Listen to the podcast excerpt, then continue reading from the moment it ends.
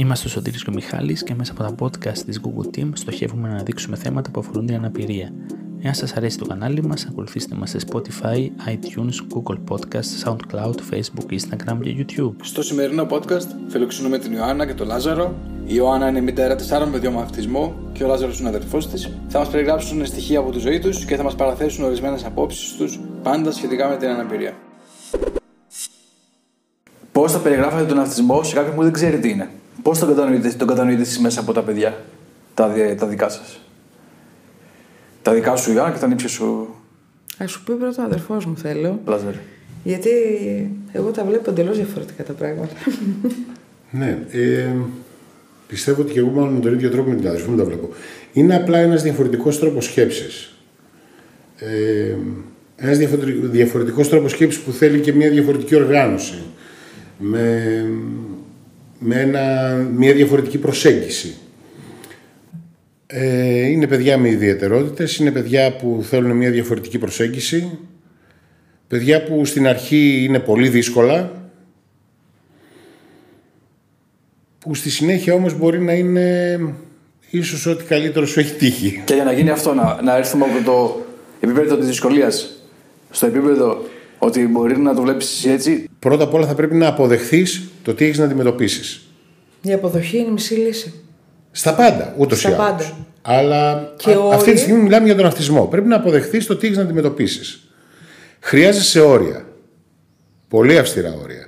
Η Κωνσταντίνα που αυτή τη στιγμή μιλάει, γράφει, ε, κερδίζει σε διαγωνισμούς λογοτεχνικούς, ε, ζωγραφίζει και κερδίζει και σε αυτούς τους διαγωνισμούς, κολυμπάει και θα πάει στο παγκόσμιο το Special Olympics. Ήταν ένα παιδί που μπορεί τα, τη μισή της μέρα από τα τρία μέχρι τα πέντε να την πέρναγε στο καρεκλάκι της ε, Τιμωρίας. τιμωρίας. Όταν είναι τρία χρόνια πρέπει να του πεις ότι τώρα σταματάς από τη στιγμή που δεν θέλεις να, να ακολουθήσεις τη διαδικασία εδώ πέρα του πώς πρέπει να παίξουμε πήγαινε εκεί πέρα να ηρεμήσεις, να χαλαρώσεις, Να σκεφτείς. να σκεφτείς και όταν είσαι έτοιμη μπορείς να σηκωθείς και να έρθεις. Ήθελε επιμονή στο να γράψει, ήθελε επιμονή στο να διαβάσει. Εσένα, δηλαδή, η Ιωάννα, τα δύο παιδιά σου δεν ε, μιλάνε. Επικοινωνούν με άλλους τρόπους. Ο Λευτέρης και η Δέσποινα, ναι. Ε, όποτε θέλουν είμαστε με σκόρπιες λέξεις, όποτε θέλουν αυτά. Ε, μου τραγουδάνε όμως πολύ κατά τη διάρκεια της ημέρας. Ε, και επι- επικοινωνούν ε, με το να δείχνουν Με τον δικό τους τρόπο. με το δικό τους τρόπο. Διάβασα ότι ούτε η Κωνσταντίνα παλιότερα μιλούσε. Επι, επικοινωνούσε. Αλλά πλέον και επικοινωνεί και γράφει και ζωγραφίζει και κερδίζει και βραβεία. Ξεκίνησε να μιλάει παιδιά 20 Λίγο πριν- μέρες πριν, λίγο πάει πριν στο πάει στον νηπιαγωγείο. νηπιαγωγείο. Είναι το Φεβρουάριο γεννημένη. Ξαφνικά. Ε, Ε, και- Ξαφνικά, εντάξει, είχε πει δύο-τρία σκόρπια πρά- πράγματα μέχρι τότε, αλλά ήταν ένα παιδί που δεν μιλούσε. Ήταν ένα παιδί που εκεί που πήγαινες, ας πούμε, από έναν δρόμο, επειδή αυτή δεν ήθελε να πάει από αυτόν τον δρόμο, θα έπεφτε κάτω, ας πούμε. Θα γινόταν χάλια, θα, έπεφτε- θα έμπαινε μέσα στα νερά. Και τι- Αυτό μέχρι τα 4,5. Ε, μετά άρχισε να έχει κάποιες σκόρπιες λέξεις. Είχε βασικά από πριν κάποιες σκόρπιες λέξεις και ξαφνικά άρχισε να μιλάει. Όταν βλέπετε αυτές τις συμπεριφορές, ή όταν βλέπουμε εμείς οι γονείς αυτές τις συμπεριφορές, και κάνει κάποιες κάποιες συμπεριφορές του παιδιού αυτού, σε όποια ηλικία καν είναι, βλέπουμε ότι είναι εγωιστικές. Και θέλει να κερδίσει κάποια πράγματα με αυτόν τον τρόπο. Πώς μπορείς εσύ μετά να περιμένεις ή τι ελπίζεις από την εξέλιξη αυτού του παιδιού ή οποιοδήποτε παιδιού, έτσι. Τώρα με αφορμή την Κωνσταντίνα, αλλά γενικά το λέω. Πρώτα απ' όλα, επειδή ακριβώς είμαστε πάντοτε υπέρ των ορίων, δεν τις κάναμε τη χάρη ποτέ. Ποτέ. Θες να επικυλιστείς στα νερά, κυλήσου. Θες να κουπανηθείς τώρα κάτω, κουπανήσου. Θα γίνει όμως αυτό που είπαμε ότι θα γίνει. Δεν θα γίνει το δικό σου. Δεν υπάρχει περίπτωση να παραχωρηθώ, γιατί αν θα παραχωρηθώ μία φορά, θα πρέπει να παραχωρούμε συνέχεια σε αυτά που εσύ θέλεις. Είμαστε πολύ κατά των συμπεριφορισμών. Εγώ προσωπικά αρρωσταίνω.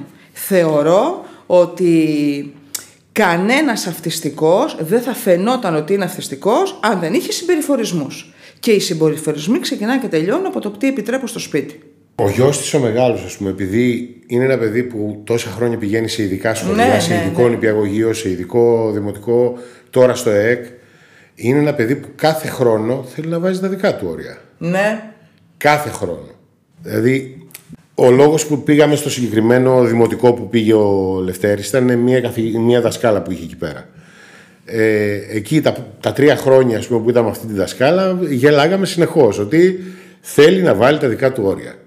Κάθε χρόνο. Ναι. Έβλεπε τον ίδιο άνθρωπο απέναντί του. Και όμως αυτός επειδή είχε μεγαλώσει ήθελε να κάνει το δικό του. Οι άλλοι βέβαια ήταν... ε, Όπως κάθε παιδί στην ηλικία του. όπως κάθε παιδί στην ηλικία του. Και εκεί καταλαβαίνεις ότι δεν είναι θέμα νοητικό το ότι δεν μιλάει. Δεν μιλάει γιατί δεν θέλει να σου μιλήσει. Δεν μιλάει γιατί μπορεί να μην, να μην θέλει να κάνει κάποια πράγματα. Το βρήκε μια ευκαιρία ας πούμε. Οπότε ότι- ο αυτισμό δεν έχει σχέση με τον νοητικό. Όχι πάντα. Υπάρχουν και παιδιά που έχουν και νοητική. Και νοητική. Άλλο αυτισμός, άλλο η νοητική. Έτσι, να το ξεκαθαρίσουμε αυτό. Ναι, ναι. Άλλο αυτισμός, άλλο η δέπη. Ας πούμε. Μπορεί να είναι ένα παιδί που έχει αυτισμό και έχει και δέπη. Μπορεί να είναι ένα παιδί που έχει αυτισμό και έχει και χαμηλή νοητική. Δεν περάσατε από στάδιο στεναχώριας, λύπης, Ναι, κατάθλιψης. φυσικά. Όταν, στα, όταν είναι 12 μηνών ένα παιδί και έρχεται ένας τρελός και λέει ότι ξέρεις, Ιωάννα, το παιδί μάλλον είναι αυτιστικό. Μιλάς για τον εαυτό σου; Ναι, για τον ναι, εαυτό. ναι, ναι, ναι. Εγώ είμαι ο τρελός της υπόθεση, μην νομίζεις; Γιατί δεν λες έτσι εύκολα κάτι τέτοιο. Εγώ το είπα. Ναι.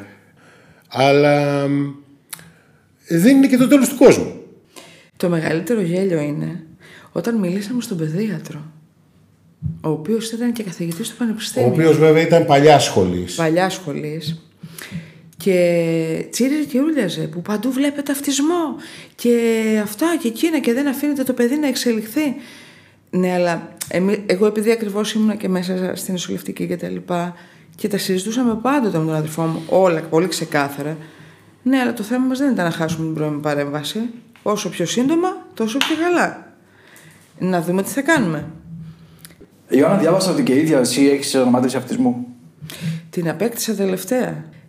Είχαμε μία λογοθεραπεύτρια που έκανε το διδακτορικό της στο Μίτσιγκαν και ήθελε να ασχοληθεί με μαμάδες που έχουν πολλά παιδιά στο φάσμα. Ε, είχαν κάνει μία ομάδα διάφοροι ανά τον κόσμο ε, και έπρεπε να δώσουμε αίμα, εγώ και τα παιδιά, για να δούμε αν είναι γονιδιακό Κληρονομικό. κληρονομικό. Και εκεί, ε, με βάση τα αποτελέσματα που μας έστειλαν, είδαμε ότι έχω μεταλλαγμένο γονίδιο Χ. Ε, και το πιο ενδιαφέρον φυσικά θα ήταν, και αυτό στην επόμενη φάση, γιατί κάποια στιγμή θα μας ξαναζητήσουν να δώσουμε αίμα, ε, να δούνε και τα αδέρφια μας. Για να δούμε αν είναι από τον μπαμπά μας ή από τη μαμά μας. Δηλαδή, από τη στιγμή που βρήκα ότι είναι γονιδιακό, να δω από ποιο γονίδιο είναι. Δηλαδή, μιλάμε ότι ουσιαστικά μπορεί να, ανακαλυφθεί, να αποκαλυφθεί μέσα από αυτή την έρευνα διδακτορική ότι ο αυτισμό οφείλεται σε βιολογικούς παράγοντες. Φυσικά και είναι σε Έχει βιολογικό. αποκαλυφθεί Έχει αυτό. αποκαλυφθεί ήδη αυτό. Αυτό το Έχει ξέρουμε ήδη. εδώ και 1,5 χρόνο που έχει βγει. Στην Αμερική ήδη κάνουν μελέτες Ναι, για το ναι. πώς θα μεταλλάξουν τα γονίδια Για το για, πώς θα να μεταλλάξουν τα γονίδια. μπορέσουν μελλοντικά να βοηθήσουν να- τα άτομα με αυτισμό. Δεν θα σταματήσουν να είναι αυτιστικά, σου λέει, αλλά θα μπορέσουν να τα βοηθήσουν με να γίνουν πιο λειτουργικά. Αυτό. Άρα δεν, δεν, δεν υπάρχει λόγος να, να συζητήσουμε για κληρονομικότητα, είναι αυτονόητο Φυσικά ότι είναι συμβάλλει. το... Τουλάχιστον στην Φυσικά. περίπτωση της αδερφής μου, ναι, είναι αυτονόητο. Τώρα τουλάχιστον σε μένα, υπάρχουν ναι. και άλλοι παράγοντες. Έτσι. Αλλά ε, στην περίπτωση της αδερφής μου, ναι, είναι κληρονομικό. Για μένα ο πιο έντονος Απλά με είχα κάνει και εγώ παράγοντας- τότε, ας πούμε, Ναι, ναι. την ίδια εξέταση και φαινόταν και σε μένα ότι στο γονίδιο Χ είναι, θα ξέραμε ότι είναι από τη μάνα μου, για παράδειγμα. Τι άποψη έχετε για το θεσμό του προσωπικού βοηθού; Υπάρχουν παιδιά που το έχουν ανάγκη από τότε που γεννιούνται. Και το έχουν ανάγκη και οι γονείς. Να έχουν ε, διάλειμμα. Να και έχουν να εκπαιδευτούν ταυτόχρονα. τον δικό τους ελεύθερο χρόνο. δηλαδή, πάρα πολύ όταν μεγάλη έχεις ένα υπόθεση. παιδί το οποίο έχει συνεχείς ανάγκες ε, και υπάρχει κίνδυνος ακόμη και για το ίδιο το παιδί. Δεν είναι μόνο ότι είναι, μπορεί να είναι χαμηλής νοητικής ή τετραπληγικό, μπορεί να έχει επιληψία, ας πούμε. Όταν λοιπόν έχεις ένα τέτοιο παιδί, ή θα πρέπει να είσαι εσύ ο προσωπικός του βοηθός, ή θα πρέπει να υπάρχει ένας προσωπικός βοηθός. Όταν ζεις κανονικά σε ένα κράτος που ευαγγελίζεται τον καπιταλισμό, Θα πρέπει εσένα που είσαι καλά στην υγεία σου και που μπορείς να προσφέρεις, να σου προσφέρει τη βοήθεια για να μπορείς να προσφέρεις στην κοινωνία εργα... ως εργαζόμενος. Αυτό βέβαια δεν το κάνει το ελληνικό κράτος. Μέχρι τώρα τουλάχιστον δεν το έκανε. Τώρα το τι θα γίνει με τον προσωπικό βοηθό θα το δούμε. Υπάρχουν άλλα κράτη στα οποία υπάρχει αυτός ο θεσμός εδώ και χρόνια. Χρόνια, η Αγγλία ας πούμε. Και το πολύ μεγάλο πρόβλημα ας, ε, είναι ότι δεν πατάμε στο, στο μοντέλο της Αγγλίας. Που δεν μπορώ να καταλάβω γιατί. Οι άνθρωποι είναι 50 χρόνια μπροστά σε ό,τι έχει σχέση με τα ΑΜΕΑ. Για να μην σου πω για τον αυτισμό που είναι μάστερ, έτσι. Ε, είναι στην κυριολεξία 50 χρόνια μπροστά. Έχουν προσωπικό βοηθό για τα άτομα που έχουν άνοια, για τα άτομα που έχουν Πάρκισον, για τα άτομα που έχουν Αλσχάιμερ, για τα άτομα ε, που είναι στο αυθεστικό φάσμα είτε είναι υψηλής είτε χαμηλής λειτουργικότητας. Ακόμα και, με, ε, και σε σπίτια ανεξάρτητης διαβίωσης να μένει ένα παιδί με Άσπεργκερ, θα έχει το δικό του βοηθό μέχρι να αποφασίσουν από κοινού ολιστικά ο κοινωνικός λειτουργός με τον προσωπικό βοηθό ότι τώρα μπορεί να ζήσει μόνος του και ε, είμαστε 1000% σίγουροι ότι αν θα χρειαστεί κάτι θα μας πάρει τηλέφωνο. Θα απευθυνθεί σε εμάς. Θα απευθυνθεί σε εμάς. Θα έχει δηλαδή αυτή τη δυνατότητα αποκτήσει να μπορεί να καταλάβει ότι χρειάζεται βοήθεια. Βεβαίως. Άρα ουσιαστικά ο στόχος στην Αγγλία του προσωπικού βοηθού είναι η αυτόνομη διαβίωση. Αυτό ακριβώς πρέπει να γίνει. Να το βοηθήσεις να φτάσεις σε σημείο να μπορεί να ζήσει μόνος του. Όσο μπορεί ο καθένας να εξαρτητοποιηθεί. Όσο μπορεί. Η- Μα κανείς δεν ξέρει τις δυνατότητες του κάθε ανθρώπου αν δεν δοκιμαστεί. Έτσι δεν είναι. Κανένας δεν τις ξέρει. Και εμείς οι ίδιοι τις δυνατότητες μας δεν τις ξέρουμε αν δεν, τις- αν δεν δοκιμαστούμε. Και Λάζαρε, μιας και αναφέρθηκες στην Ελλάδα, τι έχεις να πεις; Ε, στην Ελλάδα εδώ και χρόνια ε, εφαρμόζουμε ένα σύστημα δηλαδή σε ηλικιωμένους ανθρώπους, σε ανθρώπους με άνοια κτλ. Επιτρέπουμε να έχουν προσωπικό βοηθό. Μέσω του Δήμου. Ε, αυτό ήρθε μετά, η βοήθεια στο σπίτι που λέμε. Πιο πριν, ε, ε, μπορούσες να έχεις μια νοσηλεύτρια, αλλά μπορούσες να δηλώσεις ως νοσηλεύτρια ή νοσηλευτή οποιονδήποτε. Συγγενής σου. Συγγενείς σου, ναι. Και συνήθως αυτό που γινόταν ήταν ότι δηλώναμε, ξέρω εγώ, την κόρη μας, την ύφη μας, την εγγονή μας, ξέρω εγώ, οποιονδήποτε, για να μην φεύγουν τα λεφτά μέσα από το σπίτι μας. Η ουσία όμως δεν είναι αυτή. Ακόμα εδώ, και εδώ τώρα. Δεν μιλάμε για ανεξάρτητη διαβίωση- διαβίωση. Εδώ μιλάμε για πελατειακή. Ναι, μα ακόμα και τώρα, αυτό που πάει να εφαρμοστεί στην Ελλάδα αυτή τη στιγμή για τα άτομα ΑΜΕΑ. Ε, πρώτα απ' όλα, εξ αρχής, τώρα δεν ξέρω κατά πόσο έχει αλλάξει αυτό το πράγμα. Εξ αρχής, αυτό που είχε βγει μιλούσε για άτομα με τετραπληγία, με σπαστική τετραπληγία, που είχαν ανάγκη προσωπικού βοηθού, που νοητικά όμως ήταν σε επίπεδο να μπορούν να υπάρχουν μες στην κοινωνία ε, και μπορούσε να, βο- να δηλωθεί προσωπικός βοηθός σε οποιοδήποτε. Συγγνώμη, αλλά αυτό είναι καθαρά πελατειακό. Και πας και το κάνεις εξ- εξ αρχής, ας πούμε, σε χιλιά άτομα. Και πού. Μόνος στην Αθήνα. Μόνος στην Αθήνα. Μόνος στην Αθήνα. Μόνος στην Αττική. Τι Θα σου γίνεται αναφέρω εκεί; και κάτι που συζητήθηκε πολύ στα Special Olympic το, στο Λουτράκι, ε, γιατί ήμουν εκεί και συμμετείχα στο Family Forum. Ε, με, ο προσωπικός βοηθός θα βομβαρδίσει την Ευρώπη και μέχρι το Ναι. 2030 θα ασχολούμαστε μόνο με αυτό. Μπορεί και παραπέρα. Α, αυτό είναι πολύ θετικό για εσάς τους γονείς. Για- Είναι, είναι πολύ θετικό. Είναι το πολύ θέμα θετικό. είναι να γίνει όπως πρέπει και να γίνει για όλους. Για μένα θα πρέπει, δηλαδή εγώ το είπα και, στα, και κάτω στο Λουτράκι όταν ήμασταν, ότι δεν είναι κάτι το οποίο πρέπει να ξεκινάει από τα 16-17. Μέχρι τότε τι γίνεται. Είναι κάτι που θα πρέπει να ξεκινάει Ε, από την ώρα όχι. που θα πάρουν την Εγώ γνωμάτευση. πιστεύω ότι θα ξεκινάει από πιο νωρίς.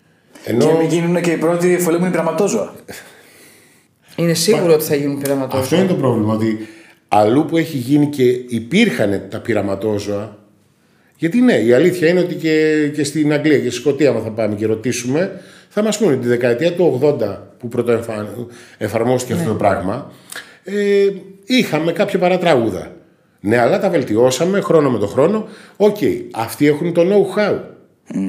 Γιατί δεν πάμε λίγο να δούμε και τι κάνουν εκεί πέρα; Έχει συναστραφεί με άλλες μητέρες οι οποίες ε, έχουν παραπάνω από ένα παιδί με αυτισμό. Ε, όχι με πολλές, όχι με πολλές. Ε, έχω συναναστραφεί αλλά ο τρόπος που βλέπω εγώ τα πράγματα είναι πολύ διαφορετικό σε σχέση με αυτό που βλέπω απέναντί μου. Με τις, ε, οι περισσότερες μαμάδες που έχουν ειδικά πάνω από ένα παιδί στο φάσμα είναι πολύ σε βαθιά κατάθλιψη, σε, ε, στο γιατί να συμβεί σε μένα αυτό. Δηλαδή μπορεί να έχουν περάσει 15 χρόνια πούμε, που έχουν αυτιστικό παιδί. Καλά δεν είναι μόνο οι μαμάδες που έχουν πάνω από ναι, ένα παιδί ναι, ναι, ναι. Οι μαμάδες που έχουν παιδιά με αυτισμό, που, Ναι, έχουν, ναι. που έχουν παιδιά με προβλήματα αναπηρίας Με γενικότερα. αναπηρία. Εντάξει. Ε, Για μένα είναι κάτι φυσιολογικό. Εγώ το λέω και στην αδερφή μου. Είναι φυσιολογικό όταν γεννιέται ένα παιδί δεν περιμένεις Ναι. ότι θα έχεις ένα παιδί που έχει κάποιο θέμα. Οποιοδήποτε θέμα. Όταν το ανακαλύψεις, είναι φυσιολογικό ότι θα, θα γκρεμιστεί λίγο ο κόσμος σου. Γιατί άλλα πράγματα περίμενες να ζήσεις με αυτό το παιδί και άλλα πράγματα θα ζήσεις τελικά. Απλά για μένα η ζωή είναι πάντοτε να δούμε λίγο τι γίνεται παρακάτω. Οκ, εντάξει, γκρεμίστηκε ο κόσμος μας, αλλά Γενικά να το φιλοσοφήσεις πρέπει πολύ. Δηλαδή, μ, ε, γι' αυτό και εμείς ε, που αποφασίσαμε έτσι μέσω της τέχνης, που εγώ ασχολούμαι με την τέχνη πάρα πολύ από, τα, από τότε που θυμάμαι τον εαυτό μου, ε, να προσεγγίσουμε τα παιδιά και όλο το εργαστήριο, ό,τι έχουμε κάνει, βασίζεται στην τέχνη. Η ζωή θέλει να τη φιλοσοφήσεις.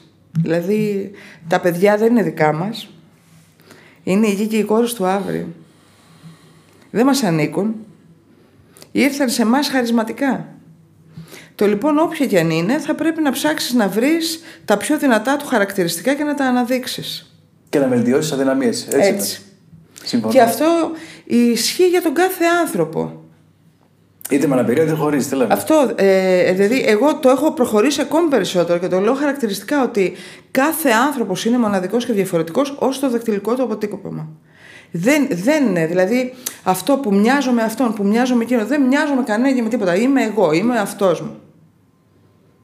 Και αυτό θα πρέπει, ε, η αυτοεκτίμηση, η αυτοβελτίωση από εκεί ξεκινάει. Και ειδικά στα παιδιά στο φάσμα του αυτισμού, που το μεγαλύτερό τους θέμα είναι το πόσο πιστεύω στον εαυτό μου, ότι μπορώ να τα καταφέρω. Μέσα τους όλα μιλάνε. Τα περισσότερα που δεν μιλούν είναι γιατί δεν θέλουν να εξωτερικεύσουν το λόγο. Δεν είναι ότι δεν αντιλαμβάνονται. Καταλαβαίνουν τα πάντα. Και μέσα τους μιλάνε όλα. Επιλεκτικά δεν θέλουν να μιλήσουν. Αυτό είναι φοβερό. Δηλαδή, εγώ που μεγαλώνω τέσσερα παιδιά στο φάσμα, ε, βλέπω αυτό ότι έχω τέσσερα διαφορετικά παιδιά στο φάσμα με τέσσερις διαφορετικές δυνατότητες του καθενός. Έχω παιδί που είναι πολύ υπερκινητικό, έχω παιδί που δεν είναι υπερκινητικό, έχω παιδί που είναι πιο περισσότερο των γραμμάτων κτλ. κτλ. Έχω παιδί που είναι περισσότερο της γυμναστικής. Δηλαδή βλέπεις ότι το κάθε παιδί έχει τα δικά του δυνατά χαρακτηριστικά, ε, τη δική του προσωπικότητα και οφείλει να το σεβαστείς αυτό. Δεν γίνεται να πεις γιατί δεν είσαι σαν αυτόν. Όχι, δεν, είναι παράλογο. Δεν θα έπρεπε καν να αναφέρεται αυτό. Από κανένα γονέα και κανένα παιδί. Και πριν που πες για ομιλία, να πούμε ότι υπάρχουν και άλλοι τρόποι επικοινωνίας, έτσι. Φυσικά. κάποιος που δεν ξέρει. Λοιπόν, παιδιά. Μπορεί να πει Α, κοίτα, ο εκείνος δεν μιλάει. Λοιπόν, ναι, αλλά μπορεί να επικοινωνήσει με άλλο τρόπο. Εμένα ο μεγάλος μου ο γιος έχει επιλεκτική αλαλία. Έτσι, μιλούσε κανονικότατα και παλινδρόμησε μετά το διαζύγιό μου, σταμάτησε να μιλάει, άρχισε να κάνει επιλεπτικές κρίσεις και ο γιατρός που μας κουράρει, μας παρακολουθεί, ο κ. Ευαγγελίου, μου το είπε ξεκάθαρα. Μου λέει: Εγώ θα σου μιλήσω ξεκάθαρα γιατί είσαι νοσηλεύτρια. Ό,τι είναι να μας βρει, μου λέει η Ιωάννα, θα έρθει σαν σύμφωνας, μου λέει αυτή τη στιγμή. Και έτσι και έγινε. Μέσα σε ένα εξάμεινο έκανε την πρώτη κρίση. Η δεύτερη μας έστειλε στην εντατική, γιατί έκανε εισρόφηση, έκανε μετό και εισρόφηση. Ε, περάσαμε πολύ δύσκολα γιατί το παιδί γύρισε στον εαυτό του, θύμωσε, άλλαξε το προσωπείο του. Όχι απλά σταμάτησε να μιλάει. Ήταν θυμωμένος και φαινόταν, παιδιά, αυτό. Ήταν το τρομερό. Άρχισε Ήταν να θυμωμένος με τον κόσμο αυτοτραυματίζεται. γύρω του. Ε, άρχισε να, να, να δαγκώνει τον κόσμο γύρω του. Δεν ήταν εμένα αυτό το παιδί μου. Δηλαδή, όπου και να πήγαινα, άκουγα βλακίες. Και το θέμα δεν είναι τα φάρμακα. Το θέμα δεν είναι να έχει έναν άνθρωπο σε καταστολή. Το θέμα είναι να, να ξεθυμώσει, να, να ξεσπάσει, να, να του φύγει αυτό που έχει μέσα του και να πιστέψει πάλι στους ανθρώπους. Να είναι αυτό καταλάβει που είπα ότι, ότι ο κόσμος γύρω του πνίγει και από συναισθήματα ο Λευτέρης. δεν Πνίγει. θέλει το κακό του. Αυτό. Ότι υπάρχουν άνθρωποι που τον αγαπάνε και ότι υπάρχουν άνθρωποι που απλά δεν ενδιαφέρονται. Και δεν γίνεται να ενδιαφερόμαστε για αυτούς που δεν, μας, που δεν ενδιαφέρονται για μας. Αυτό. Αυτό θέλει από εσάς. Ε, το λέω γιατί είστε και οι δύο μαζί στο μεγάλο με των παιδιών, έτσι; Ναι, ναι, ναι, ναι. Αυτό θέλει από εσάς μεγάλο βαθμό αποδοχής. Φυσικά. Και, και της κατάστασης και αποδοχής και έβρεσης τρόπων βελτίωσης της κατάστασης. Ναι, φυσικά. Γιατί σαν γονέα και σαν συγγενής, όταν εμπλέκεσαι συναισθηματικά, πολλές φορές μπλοκάρεις και λες και επικραίνεσαι. Ή πιο εύκολα επικραίνεσαι παρά Ξέρεις τι, χαίρεσαι. Ναι. εγώ αυτό που με έχει σώσει, με έχει σώσει πραγματικά, είναι ότι σαν νοσηλεύτρια έχω αυτό το μαγικό, δεν το έχουν όλοι οι νοσηλευτές, ούτε όλοι οι γιατροί αυτό που θα σου πω τώρα. Ε, όταν, όταν συμβαίνει κάτι, ακόμα και στα παιδιά μου, είτε στον αδερφό μου, ε, λέ, φ- φεύγω από τη φάση, δεν είμαι η αδερφή του, δεν είναι το παιδί μου, είμαι εγώ αυτή που θα πρέπει να το βοηθήσω και να το σώσω. Το λοιπόν, ε, ε, τα βλέπω πάρα πολύ ξεκάθαρα τα πράγματα. Γιατί εκείνη την ώρα, για μένα, ε, ο Λευτέρης που πνίγεται δεν είναι το παιδί μου, γιατί θα πνιγούμε παρέα. Θα πρέπει να τον, να τον βοηθήσω. Θα πρέπει να, να, να σκεφτώ. Ένα, δύο, τρία, τέσσερα. Δηλαδή, τι πρέπει, να, τι πρέπει να γίνει για να τον βοηθήσω. Αποκόβομαι συναισθηματικά. Έρχεται ο λαζαρο και σου λέει: Σήμερα είμαι πάρα πολύ θυμωμένος, στο τέλος της ημέρας. Ναι. Γιατί αυτό και αυτό. Ο Λευτέρη αυτό δεν μπορεί να το εκφράσει. Εσύ τον Λάζαρο μπορείς να τον βοηθήσεις. Γιατί στο εκφράζει. Ναι, αλλά με το Λευτέρη έχουμε φτάσει σε τέτοια φάση πια που επειδή μι- του μιλάμε πάρα πολύ, πάρα πολύ, πρώτα απ' όλα. Ε, Άρα θεω- ακούνε τα παιδιά με αυτισμό. Όχι απλά Γιατί ακούνε, αυτό- αντιλαμβάνονται τα πάντα όλα. Είπες πριν, κλεί- κλείστηκε στον εαυτό του. Να πούμε ο αυτισμός; Ναι. Αυτό Ναι. είναι. Γυρίζω, Εντάξει. επιστρέφω στον πυρήνα μου. Κλείνομαι στον εαυτό μου. Και κάποιοι, θεω- κάποιοι θεωρούμε, ε, εντάξει, και εγώ πριν να ασχοληθώ, ότι δεν ακούνε. Γιατί άλλοι πες ότι δεν σε κοιτάνε. Δεν ασχολούνται με τον κόσμο γύρω τους. Δεν έχεις καμία σημασία. Εδώ και 1,5 χρόνο στο εργαστήριο εφαρμόζουμε τη θεραπευτική ανάγνωση. Συνεχώς διαβάζουμε μικρές ιστορίες, είτε παραμύθια, είτε από λογοτεχνικά βιβλία της ηλικίας των παιδιών. Έχουμε την αφηγήτρια εκεί πέρα την Κωνσταντίνα που συνεχώς τους διαβάζει επειδή της αρέσει και αυτήν να διαβάζει και να αφηγείται. Ε, δεν μπορείς να φανταστείς πόσο πολύ μεγάλη βελτίωση έχουν τα παιδιά και στην, και στην βλεμματική τους επαφή. Αλλά πρέπει το να τον αφήσεις τον άλλον ελεύθερο το ότι κάνει κούνια ή το ότι πηγαίνει και έρχεται δεν σημαίνει ότι δεν ακούει. Ακούει και παρακούει.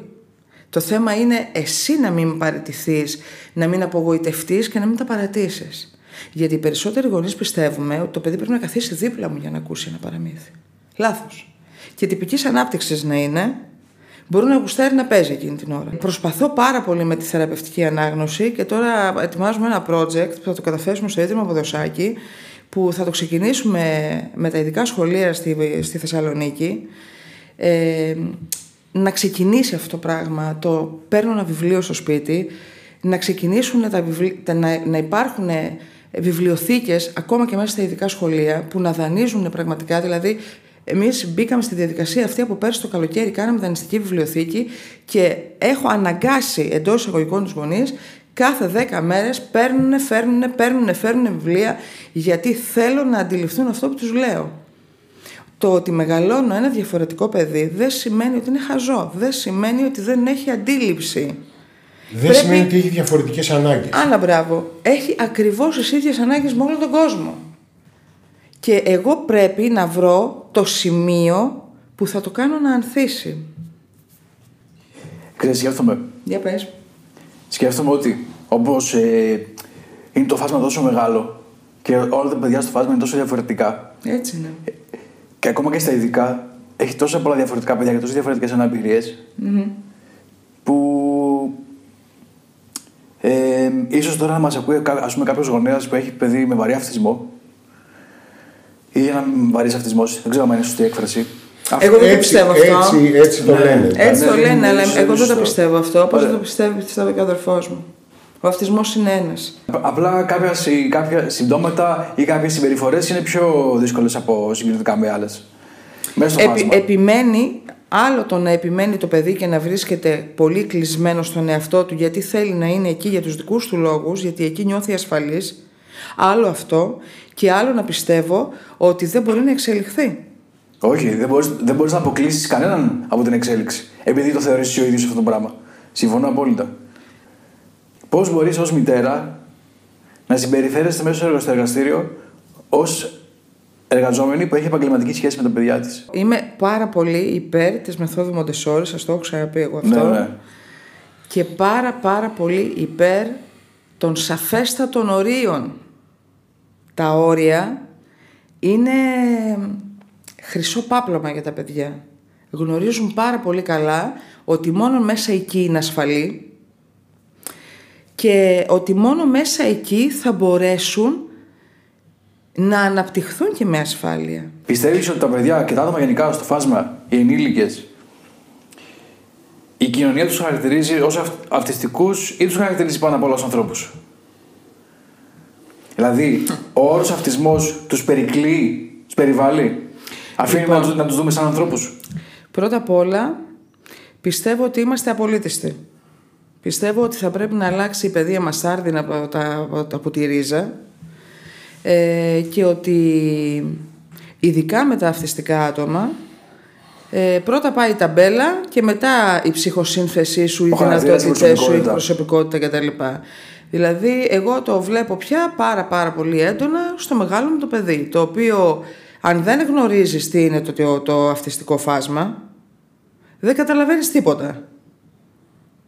Δηλαδή, εκτός από κάποιες εξαιρέσεις ε, που ακόμα και τώρα το χάνουμε στην κυριολεξία και στην μεταφορά, δηλαδή δεν μπορεί να αντιληφθεί ε, κάποιες πλάκες που γίνονται έντονα μέσα στην τάξη κτλ. Μεταφορικό λόγο. Ναι, το μεταφορικό λόγο.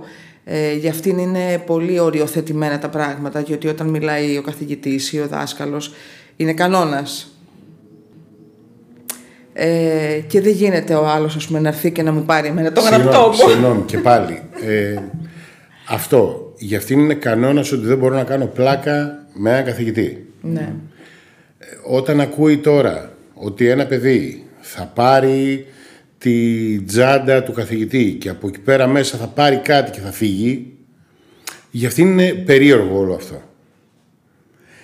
Γιατί για αυτήν είναι περίεργο ακόμα και να το κάνει στη μάνα της. Πόσο μάλλον σε έναν καθηγητή που είναι και ξένος και καθηγητής. Και ακούει έναν συμμαθητή να λέει ότι θα πάρω την τσάντα ή θα πάρω το παλτό του καθηγητή και θα φύγω. Αυτή θα πεταχτεί να μιλήσει εκείνη την ώρα. Ναι, δε- και γενικά εγώ αυτό που ζω τώρα πολύ έντονα, που τελειώνει το γυμνάσιο η Κωνσταντίνα, είναι ότι αυτά τα πράγματα δεν γινόντουσαν όταν εγώ πήγαινα σχολείο, ούτε κατά διάνοια. Δηλαδή τα παιδιά δεν μένουν στις ίδιες τάξεις, όλα τα παιδιά περνάνε. Θεωρώ ότι το σχολείο έχει φτάσει σε μία φάση, καθηγητές ειδικά, ότι εντάξει δεν θα στρώσω εγώ την κατάσταση, αυτός που είναι να προχωρήσει θα προχωρήσει, αυτός που είναι να διαβάσει θα διαβάσει και ότι όλα ξεκινάνε και τελειώνουν από το σπίτι. Ξέρεις τι μπορείς να κάνεις, να πει στο δάσκαλο, βοήθα. Να πει ο δάσκαλος, δεν μπορώ, εσεί φταίτε. Να λες εσύ, δεν μπορώ, εγώ φταίω δάσκαλος. Και τη πιάναμε στην αρχή το χέρι μαζί. Αντιδρούσε, τσίριζε, φώναζε. Γι' αυτό είμαι πολύ της υποστηρικτικής κατάστασης και στο εργαστήριο. Σε όλα τα παιδάκια. Είμαι πολύ υπέρ, υπέρ τη υποστηρικτικής. Ο μικρός μου ο γιος πιάνει μόνο του εγώ τώρα γι' το αυτό, χέρι. γι, αυτό, γι' αυτό γέλασα αυτή τη στιγμή, γιατί μέχρι τώρα, ας πούμε, κάποιος, Υποβοήθημα, ε. κάποιος του έφτανε το χέρι, ας πούμε, για να γράψει. Ε, σιγά σιγά έχουμε μπει στη διαδικασία ότι εντάξει, δεν το χρειάζεσαι αυτό. Μα και Ε, στο εγώ σχολείο δεν το λέω γράφει μόνος του. χαρακτηριστικά, ας πούμε, ότι κάνεις καλύτερα γράμματα του λέω από τη μάνα σου πλέον. Δηλαδή, αν είναι δυνατόν, γράψε μόνος σου. Μπορείς να το κάνεις. Το έχεις. Τι, τι είναι αυτό που φοβάσαι; Γράψεις καλύτερα από όλους. Πιάσε μου το χέρι σου, λέει. Άμα του πεις δύο-τρεις φορές καλά, εντάξει, και το πιάνει μόνος του. Είναι φοβερό. Για- Είναι πολύ αστείο. Πάρα πολύ αστείο. Πιάνει μόνο το χέρι του έτσι. Πιάνει το χέρι του έτσι, ας πούμε. και να, γράφει. να αισθάνεται σίγουρος και γράφει. Οπότε, ποια είναι η άποψή σας για τα ειδικά σχόλια; Για τη λειτουργία τους, για την ύπαρξή τους ακόμα ακόμα; Εμείς είμαστε υπέρ της συμπερίληψης. Εμείς είμαστε υπέρ του Ναι. ένα και μοναδικού σχολείου. Για μένα, για να εκπαιδευτεί ένας άνθρωπος στην αναπηρία, Θα πρέπει να εκπαιδευτεί το μάτι του, θα πρέπει να εκπαιδευτεί η συμπεριφορά του. Που τι σημαίνει αυτό, ότι από τον παιδικό σταθμό ακόμα θα πρέπει να έχω το παιδί που έχει με σπαστική τετραπληγία μαζί μου, για να εκπαιδευτώ στο αναπηρικό αμαξίδιο. Θα πρέπει να έχω μαζί μου τον αυτισμό, θα πρέπει να έχω μαζί μου τη δέπη, για να μάθω να συμπεριφέρομαι και να αγαπώ. Να αγαπώ την ψυχή του άλλου. Όχι το περιβλημά του. Θέλετε να μας πείτε δύο, δύο λόγια για το κέντρο, για το εργαστήριο, συγγνώμη. Αυτισμός, Ε, έκφραση, Δημιουργικότητα. δημιουργικότητα. Ναι. Βασιζόμαστε πάρα πολύ στην τέχνη, στην ελεύθερη έκφραση. Όλες τις μορφές τέχνης, από αφήγηση, γραπτό λόγο, μαγειρική, ό,τι μπορείτε να διανοηθείτε σε σχέση με την τέχνη, το βάζετε Ούτως μέσα. ή άλλως όλα τέχνες είναι. Όλα τέχνες είναι, ναι. Άμα θες να τα κάνεις σωστά πρέπει να τα δεις Έτσι. καλλιτεχνικά. Έτσι, Αλλιώς Και ε, λειτουργ- λειτουργούμε περισσότερο το Σαββατοκύριακο. Μπορώ να σου πω ότι λειτουργούμε σαν κέντρο ημέρας πια εκεί πέρα. Από τις 10.30 μέχρι τις 3.30 το μεσημέρι είμαστε εκεί με εναλλασσόμενα εργαστήρια. Τώρα μετά από τόσα χρόνια έχουμε καταλήξει και επειδή βασιζόμαστε πάρα πολύ στο βιβλίο, πάντοτε βασιζόμασταν στο βιβλίο, επιλέγουμε μία ιστορία, ένα παραμύθι και αυτό το παραμύθι θα το ξεζουμίσουμε. Θα το περάσουμε μέσα από όλα μας τα εργαστήρια. Θα το μαγειρέψουμε, θα το κάνουμε κουλουράκια, θα το κάνουμε πυλό, ε, θα το ζωγραφίσουμε, θα κάνουμε τρισδιάστατες κατασκευές. Ε, μπορείς να ανακαλύψεις πάρα πολλά πράγματα μέσα από αυτά. Γιατί έχεις να κάνεις με διαφορετικά υλικά.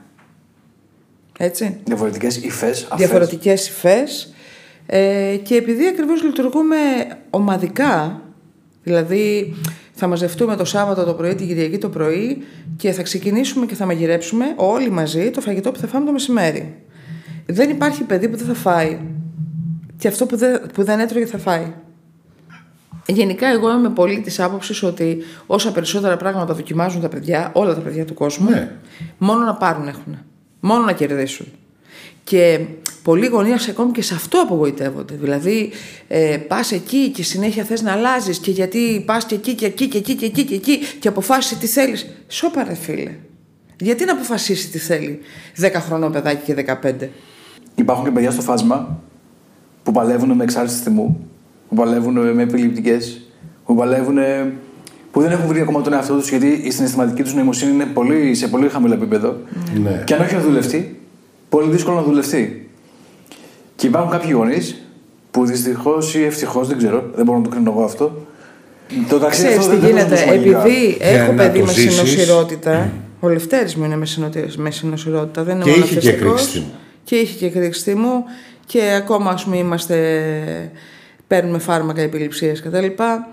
Ε, για μένα πάντα ο γνώμονας πρέπει να είναι να βγάλω τον καλύτερο εαυτό του. Δεν με απασχολεί αν θα γίνει Πικάσο. Ο στόχος δεν είναι αυτός. Για να γίνεις Πικάσο πρέπει να θέλεις εσύ ο ίδιος. Τι συμβουλές θα έδινες σε γονείς παιδιών στο φασμα που όμως δεν έχουν πρόσβαση σε θεραπευτές, σε γιατρούς, σε επαγγελματικέ δραστηριότητες. Γιατί, είτε γιατί για λόγους οικονομικούς, είτε επειδή μένουν, είτε επειδή μένουν σε επαρχία. Ναι. Ναι, σε απόμακρυνση. Σε Κυρίως απόμακρες αυτό είναι περιοχές, για μένα, ναι. το απόμακρυνση περιοχές. Εγώ αυτό που έχω να πω σε όλους τους γονείς και αυτό που λέω είναι ότι ό,τι εσείς γνωρίζετε προσπαθήστε να το μάθετε στα παιδιά σας. Ό,τι εσείς γνωρίζετε. Τι ξέρεις να κάνεις, να κεντάς; Μάθε το παιδί σου να κεντάει. Πιάσου το χεράκι και θα το κάνετε χίλιες φορές μαζί και τη χίλια μία θα το κάνει μόνο του. Τι ξέρεις να κάνεις, να τσαπίζεις; Να τσαπίζεις. Τι ξέρεις να κάνεις, να φυτεύεις. Ό,τι ξέρεις να κάνεις, να το μάθεις στο παιδί σου. Τέλεια. Παιδιά, ευχαριστώ πάρα πολύ. Ευχαριστώ που δεχτήκατε Εμείς να, ευχαριστούμε.